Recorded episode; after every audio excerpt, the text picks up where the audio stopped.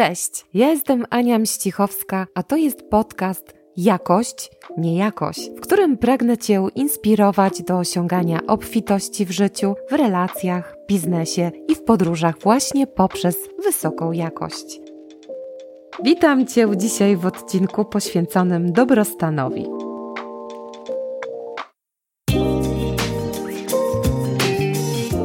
Z czym Ci się kojarzy dobrostan?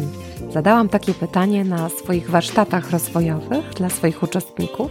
Otóż w odpowiedzi usłyszałam: Wiesz, w sumie to nie wiem, ale chyba z hodowlą świń. No i to był ząg.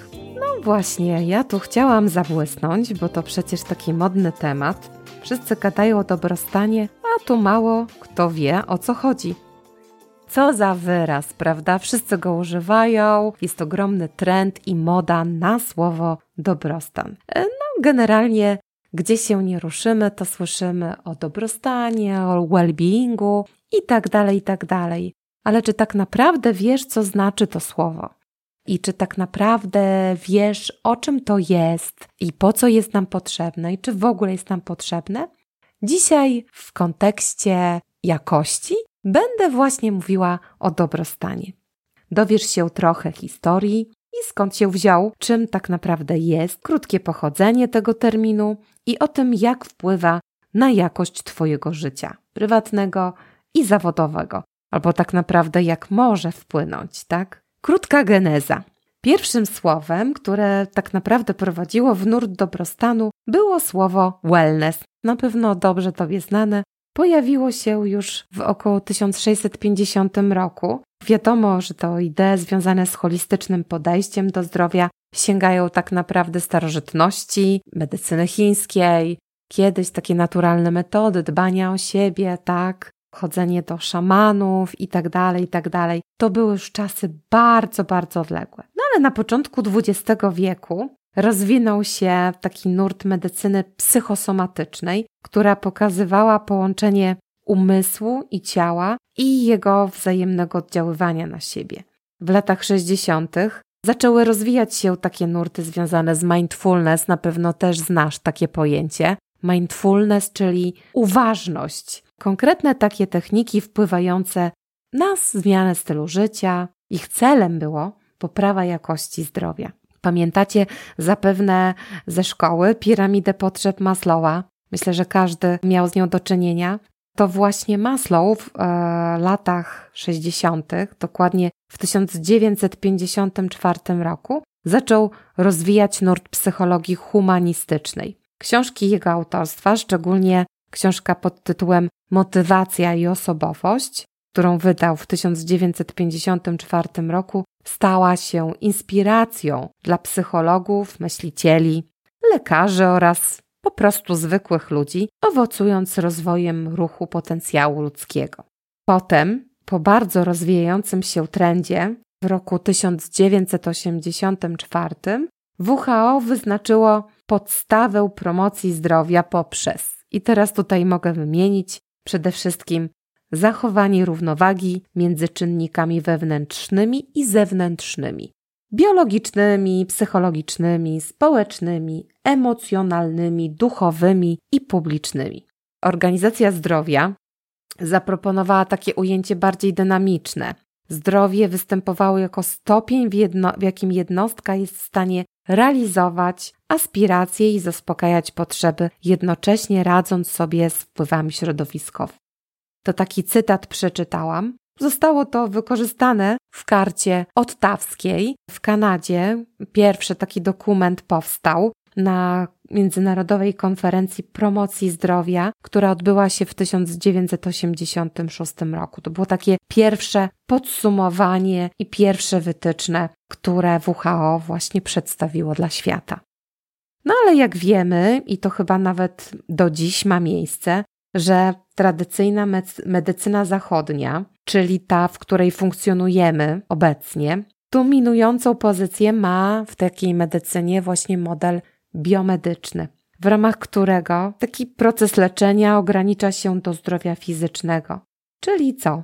Organizmu człowieka lub jego narządów, pomijając pozostałe wpływy, czyli pomijając tą psychosomatykę, o której się mówiło właśnie wcześniej.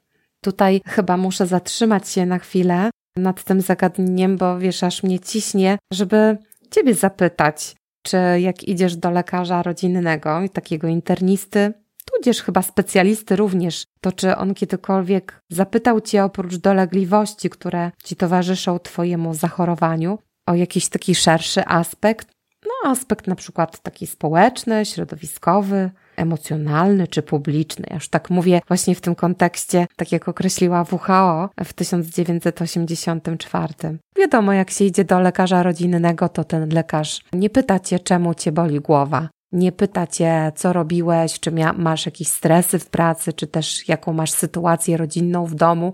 Nie robi takiego wywiadu, bardziej pyta cię, czy cię boli tu, tam, siam, dotyka cię, przyciska, ten wywiad nie jest taki szeroki i nie ma takiego szarego, szerokiego aspektu.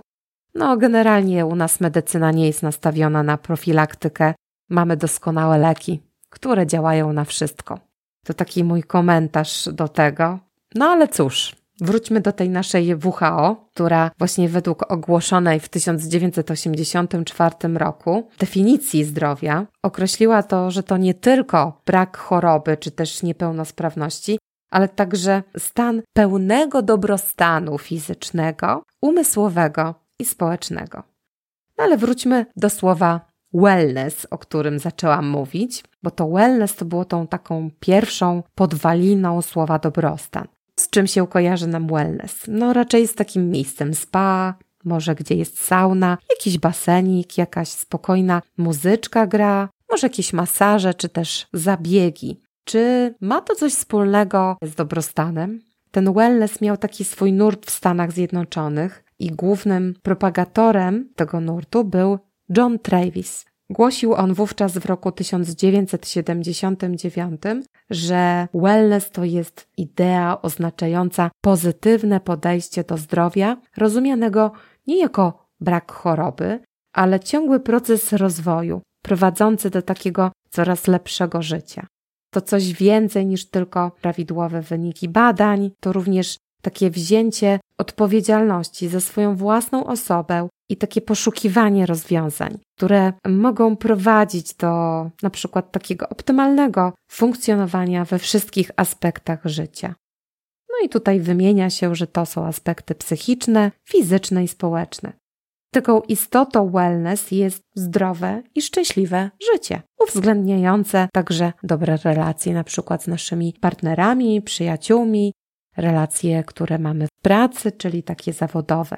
Jak wrócimy do Johna Travisa, był takim propagatorem zdrowia, ale nie był lekarzem. On zainteresował się tym tematem właśnie poprzez książkę pod tytułem High Level Wellness, którą napisał dr Halbert Dunn. Kupił ją notabene na wyprzedaży za 2 dolary. W tej książce przedstawił swoje poglądy, co uznawał za zdrowie i dobre życie. Można powiedzieć, że dr Halbert Dunn był przedstawicielem, jakby może ojcem pojęcia dobrostanu. Tak mu przypisuje się bynajmniej. Twierdził, że dobrostan podlega jednocześnie gradacji i fluktuacji. Ale wam powiedziałam trudne słowo, a tak naprawdę chodzi o to, że go mamy i mamy go coraz więcej i możemy też go mieć coraz mniej. Czyli to nie jest taka stała w naszym życiu, która istnieje, tylko możemy go nabywać, wyzbywać się i różne okoliczności na to wpływają. Można powiedzieć, że wellness to jest taki holistyczny, dotykający każdego aspektu naszego życia sposób funkcjonowania, którego celem jest maksymalizacja wykorzystania osobistego potencjału. Znowuż Wam przeczytałam do taką tutaj formułkę. Jednym słowem, to kim jakim jesteś, jakie masz predyspozycje, jaki potencjał, czyli to, co jest Twoje, czyli to, co lubisz robić, co, w czym się odnajdujesz i jak to wykorzystujesz, z jakim nastawieniem w swoim życiu. Też mówiono, że był to człowiek, jeśli chodzi o doktora Halberta, to był człowiek z taką misją i z taką wizją przejętego przyszłością gatunku ludzkiego. Też był bardzo ciekawą osobą, ponieważ pomimo pewnych takich niepełnosprawności żył pełnią życia miał taką ideologię wellness, że można osiągać dobrostan nawet właśnie z chorobą, czy też z niepełnosprawnością. Można mieć niesprawne oko, tak jak on, porażony mięsień twarzy, ale to w ogóle nie oznacza, że jak się jest osobą niepełnosprawną, to że się jest niesprawną osobą. Można wychodzić z choroby i jednocześnie rozkwitać jako człowiek. I tutaj dobrostan dotykał bardzo mocno człowieczeństwa w jego wydaniu. Taką odwrotną tezę, że można być zdrowym człowiekiem, jak ryc, i życiem się w ogóle nie cieszyć, na przykład. Być młodym mężczyzną, pełni sił, nawet uprawiać sporty i czuć wypalenie, czuć się niedobrze, mieć takie fatalne relacje z otoczeniem, a życie może być totalnie pozbawione sensu i pozytywnych emocji. Jakość życia zależy od nastawienia oraz rozwoju swoich potencjałów i życia w zgodzie i akceptacji. Jakość życia. O tej jakości tak mocno dużo chciałabym mówić do Ciebie i właśnie dobrostan w aspekcie jakości życia. John Travis na podstawie wielu inspiracji stworzył kontinuum zdrowia i choroby, który świetnie odzwierciedla właśnie nasze takie stany i podaje wskazówki do odpowiedniego działu ku dobrostanowi. I tak, kiedy dostrzegamy na przykład niepokojące sygnały naszego zdrowia, czujemy się jakby tak troszkę chorzy, to co? Idziemy do lekarza po pomoc, prawda? Trafiamy wtedy takie dołki chorobowe. No i pan doktor przepisuje nam leki, ale w tym aspekcie możemy również jednocześnie w tym samym czasie mieć okazję, żeby podjąć działania mające na celu takie zadbanie o własny dobrostan i na przykład wyedukować się, poczytać, co mogło spowodować tą chorobę. Jeśli na przykład lekarz no niekoniecznie koncentruje się na tej psychosomatyce właśnie, czyli że nam, nie wiem, coś zaszkodziło i nie zapytał nas o to, tylko po prostu przepisał nam leki, no to może warto, żebyś ty sam sobie to czytał, wyedukował się, no i jednocześnie rozwijał swoją wiedzę, swoją świadomość. Jeśli na przykład cierpimy na bóle głowy, to wiadomo, oczekujemy od lekarza, żeby nas diagnozował, żeby sprawdził, jakie jest źródło tego bólu, przepisał nam szereg badań oraz leków przeciwbólowych, które nam pomogą. No to może wtedy równolegle też możemy szukać rozwiązań dotyczących obniżenia poziomu napięcia czy zwiększenia ilości odpoczynku w swoim życiu. Na przykład możemy zastanowić się nad tym, co sprawia, że ta głowa nas boli. Po prostu, może jesteśmy niedotlenieni, może potrzebujemy więcej ruchu, spaceru, relaksu, albo może ktoś nas denerwuje po prostu i może powinniśmy odsunąć się od tych źródeł, które mogłyby nas narażać na ten ból. Lub też inny przykład dla tych osób, które zmagają się z nadciśnieniem tętniczym. Teraz dotyka to naprawdę bardzo wielu ludzi i też młodych ludzi. Tutaj w tym przypadku, kiedy Twój wynik jest porażający, no to co przepisuje Ci lekarz? Lekarz przepisuje Ci leki na nadciśnienie. No i teraz oprócz tego warto zadbać o to, żeby regularnie korzystać z relaksacji, sportu, spaceru lub przyjrzeć się własnym swoim przekonaniom, a może zwiększyć poziom dobrostanu poprzez praktykę wdzięczności, która czyni naprawdę wiele dobrego. Jestem przekonana, że ta praktyka bardzo by Ci się przydała. Tak tutaj wspomnę o tym, że prowadzę dziennik wdzięczności od czasu, kiedy wykazuję swoją wdzięczność. Dziękuję Bogu dla wszechświata, czy często sobie za pewne rzeczy, które wykonuję, to wówczas jakoś tak więcej dostrzegam. Widzę, że moje życie jest obfite i że mam dużo pięknych rzeczy i czuję ten dobrostan w swoim życiu. Chodzi o to, by myśleć o każdym aspekcie swojego życia, widzieć je tak może wielowymiarowo, mając taką świadomość powiązania między ciałem, duchem i społecznym otoczeniem, relacjami, jakie tworzymy i tych konsekwencji, które płyną właśnie z tych działań, z tych relacji, jakie niesie dla tych sfer nasz po prostu styl życia. Nie byłoby dzisiejszego wellness, gdyby nie i tu pojawia się nowe nazwisko Don Ardel. Don Ardel żyje do tej pory. Ma dzisiaj 83 lata i w dalszym ciągu jest takim aktywnym fizycznie i intelektualnie. Wydał bestseller pod tytułem High Level Wellness i to właśnie on do pojęcia dobrostanu, o którym Ci powiedziałam tutaj wyżej, wcześniej, dołożył jeszcze prawidłowe odżywianie, dołożył aktywność fizyczną, dołożył redukcję stresu i sprzyjające czynniki środowiskowe. Najważniejszą jego ideą była jednak ta, że każdy sam odpowiada za swój dobrostan. Każdy sam. I pamiętaj, że nikt nie może wpłynąć na Twoje samopoczucie. Możesz sam zdecydować, czy Ty będziesz żył w dobrostanie. Gdy mówimy o wellness, no co, dzisiaj kojarzy się nam z biznesem wartym biliony dolarów na całym świecie. Biznes oparty na spa, na proponowaniu, dawaniu ludziom przyjemności, ale też takiego ingerowaniu w ich dobrostan za pomocą zabiegów, poprawiania ich urody i na pozór otępiając ich prawdziwe wnętrze. No bo przecież kto ulega takim trendom? Ulegamy trendom piękna, które niekoniecznie jest tym okazem piękna, prawda? Niejaki Frank Lutz podawał w swoich książkach dotyczących strategii komunikacji właśnie o takim odpowiednim doborze słów. No i co? I agencje marketingowe wykorzystały bardzo szybko fakt, że słowo wellness kojarzy się bardzo pozytywnie na wszystkich aspektach życia i w efekcie coraz więcej produktów i usług zaczęto sprzedawać pod tym hasłem. Niestety, w 2002 roku ekonomista Paul Zane Pilsner wydał książkę pod tytułem Rewolucja Wellness jak zarobić fortunę w przemyśle wartym miliardy dolarów. Taka książka, która doprowadziła do tego, że mamy dzisiaj branżę beauty, ale która jest bardziej anti-aging, czyli kobiety, mężczyzn, chroni od tego naturalnego starzenia się, która z wellness i dobrostanem chyba już nie za wiele ma wspólnego. Don Ardel bardzo nad tym ubolewał, bardzo dużo poświęcił czasu na takie przywracanie prawdziwej wartości, dla tego prawdziwego dobrostanu, dla tego prawdziwego wellness. Podkreślał, że prawdziwe wellness nie jest produktem, lekiem ani usługą medyczną.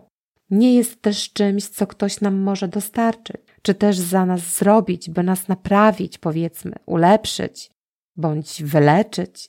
Wellness to sposób myślenia i świadomego działania, Sfrustrowani, nie czując się na siłach walczyć ze światem pieniądza, przedstawiciele trendu wellness poddali się, stworzyli termin well-being.